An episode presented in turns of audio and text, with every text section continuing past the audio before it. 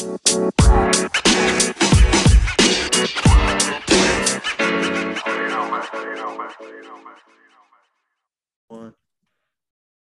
back to another episode of Kicking It with Coach Red, where we bring you all the news, stories, takes, and opinions about your favorite teams from the Pacific North Fresh, from the good to the bad to the Mariners. The freaking Mariners. Freaking Mariners is right. The lockout is over. We It's over. back talking Mariners again. Spring ah, Oh, game feels so good. Thursday. Let's go. Feels so good. You know, I'm not gonna go with some some fancy anecdotes to lead us off. You know what? You can find me, your boy, Coach Red, on Twitter at the real Coach Red or on Instagram at the real underscore Coach Red. And if you're looking for someone named Lefty France, you can find him somewhere. Where's that? On Twitter at Lefty France and on Instagram at DFrance13. Follow the pod at Coach Red Pod on Twitter and Instagram. Follow us, follow us, follow us. Do it, do it, do it. Let's do it. Let's talk about the freaking Mariners. Oh, I love it. All right. So, Mariners, if you look at their team as a whole, you look at departures of Kyle Seager, who during the lockout opts for retirement and looks Bye-bye, like he's Kyle. staying We love you. retirement because on the first day of spring training, he's posted up with his wife sipping a drink next to a Yeah, pool. saw that. He's living his best life out there. You know, you look around this team, Joe Smith no longer on the team, Sean Doolittle no longer on the team. Okay, so this is a team that Dr. missed the playoff by one year. Additions that were made before the lockout. Adam Frazier, all-star second baseman. Yep. Robbie Ray, reigning AL Cy Young winner that Mhm. comes in and comes into your spring training and grunts so that everyone else stops pitching and watches him throw gasoline balls. Yeah. Just heat. Straight heat. And after the lockout ended, you were looking, everyone was looking, all right, when's Kris Bryant coming? When's Kris Bryant coming? When's Trevor Story coming? Me being one of them. I was there right there with you. We were we were holding hands, giddy in anticipation. Yeah. We were like schoolgirls looking at the hot boy band.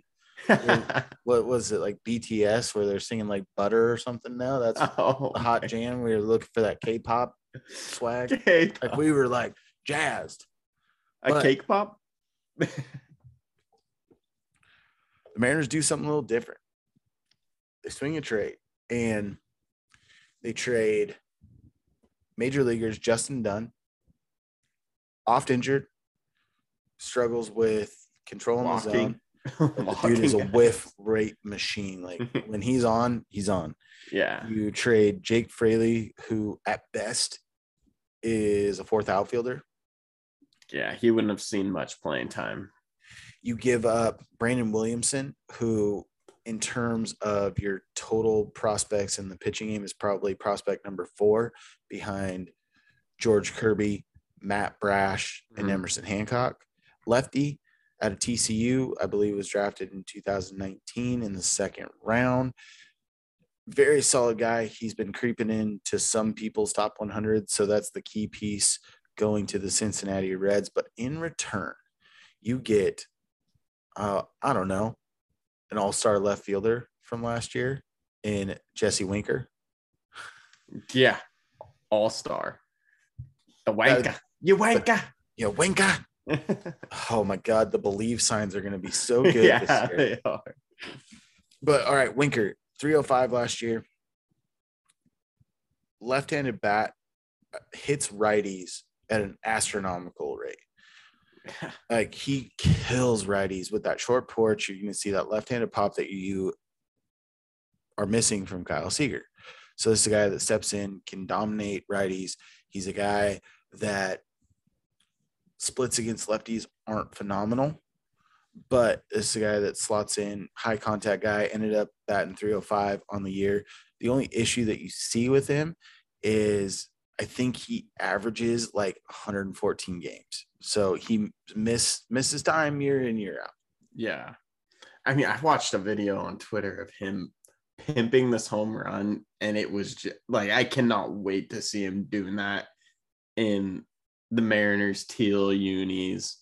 Oh. Just oh on a nice Sunday in the Cranes. yeah, oh God, I'm excited. Yeah, I mean that alone, you're trading for an all-star left fielder that's going to slot in, could play some DH for you. If you look at this team fully healthy, you're looking at J. Rod, Julio Rodriguez potentially making the squad at some point this year. You look at Jarred Kelenic, who take took steps forward in September. You've got Mitch Haniger on this squad. You got Hmm. Kyle Lewis, who seems like he's not going to be healthy for the beginning of the year, but Yeah. is another guy, you know, Cy or not Cy, Young, rookie of the year winner. Yep. So you're going to look at some of these guys getting some at bats in the DH spot, but that's not the only piece you got. You know, Justin Dunn was an inconsistent starter. Jake Fraley is a fourth outfielder, and you have one good prospect. You think that's probably good enough to get an all star, right? Yeah. Yeah. Wrong. You also get Cruella de Vil. the skunk. Sorry, no. Uh, Shout out Russ. God, I'm trying. Yeah, big shout, big shout out to the man down under. But if we're talking Eugenio Suarez is the is the name. Eugenio Suarez signed a six-year, $66 million deal with the Reds.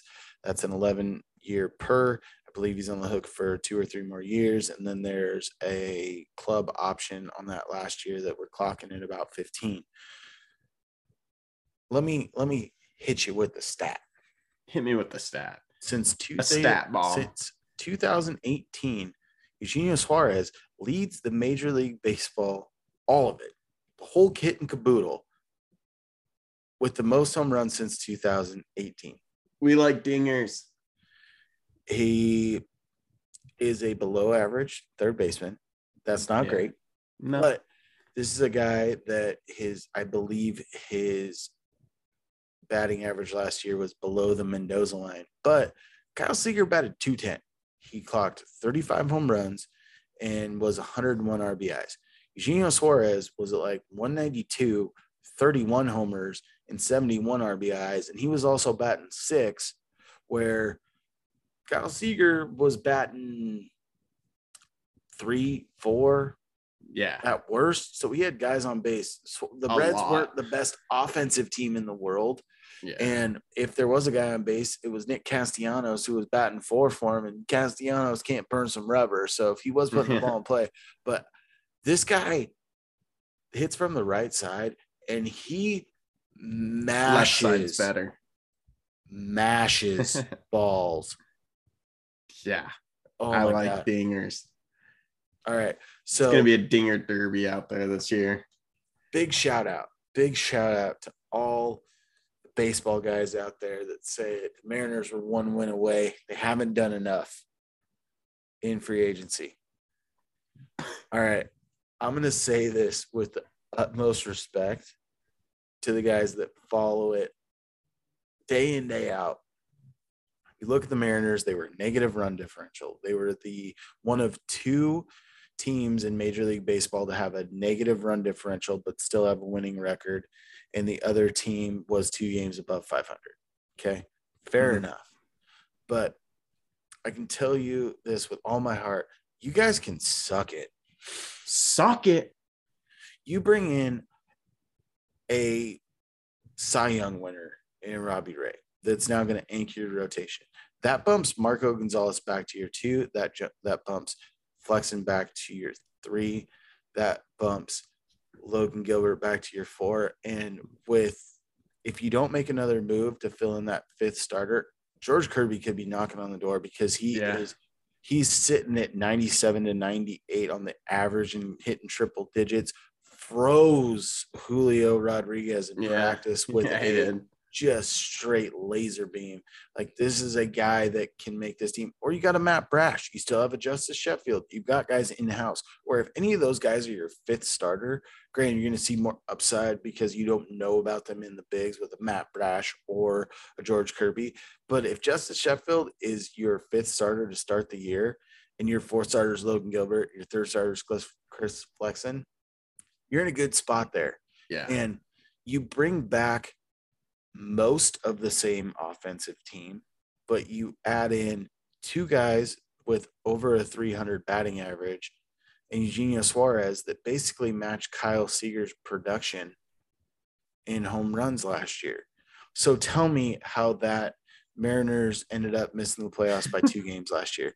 You tell me how they didn't make up two wins above last year with those additions. Yeah, I people are crazy. I think if you didn't change the team at all, just based on Mitch Haniger's letter that he wrote Yeah. to the city of Seattle, that was worth four wins. Uh-huh. Like this team is hungry. yeah, they're they're ready to to get in the playoffs and it's it's going to be an exciting year for sure. I'm just ready. All right. The A's are in fire sale mode. Yeah. You've got the Texas Rangers who spent a boatload of cash on Trevor Semien and Corey Seager. And then they've got Jon Gray and Cole Calhoun. Great. You're too far away from being competitive in this. yeah. The Houston Astros, they got a few guys back. They get Verlander back. I believe McCullers is still on the team. I don't think they're Zack Greinke, I think, was rolling down there. I don't think he's coming back. No, I don't Carlos think so. Correa, you don't know where he's going yet. Like this team, that team did not get better.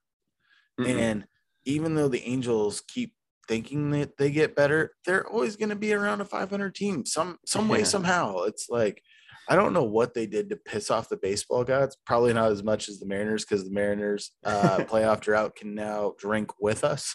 Yep. But yeah.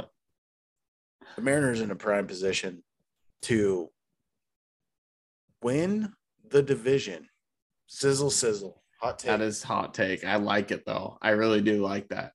I mean, they weren't. looking at adding another starter. Their Yeah. bullpen was good last year. You expect some regression, but yeah. guess what? Ken Giles and Andre Andres Munoz, who pitched in one one appearance last year where he was pumping 101. Ken Uh-huh. Giles, who was a former closer, Diego Castillo, that took a step back, that you expect with more familiarity with the team, take a step forward. I expect regression, from Casey Sadler, Drew Steckenrider, Paul Sewald, but I think that the progression of those two guys, three guys, outweighs everything. Yeah, no, for sure.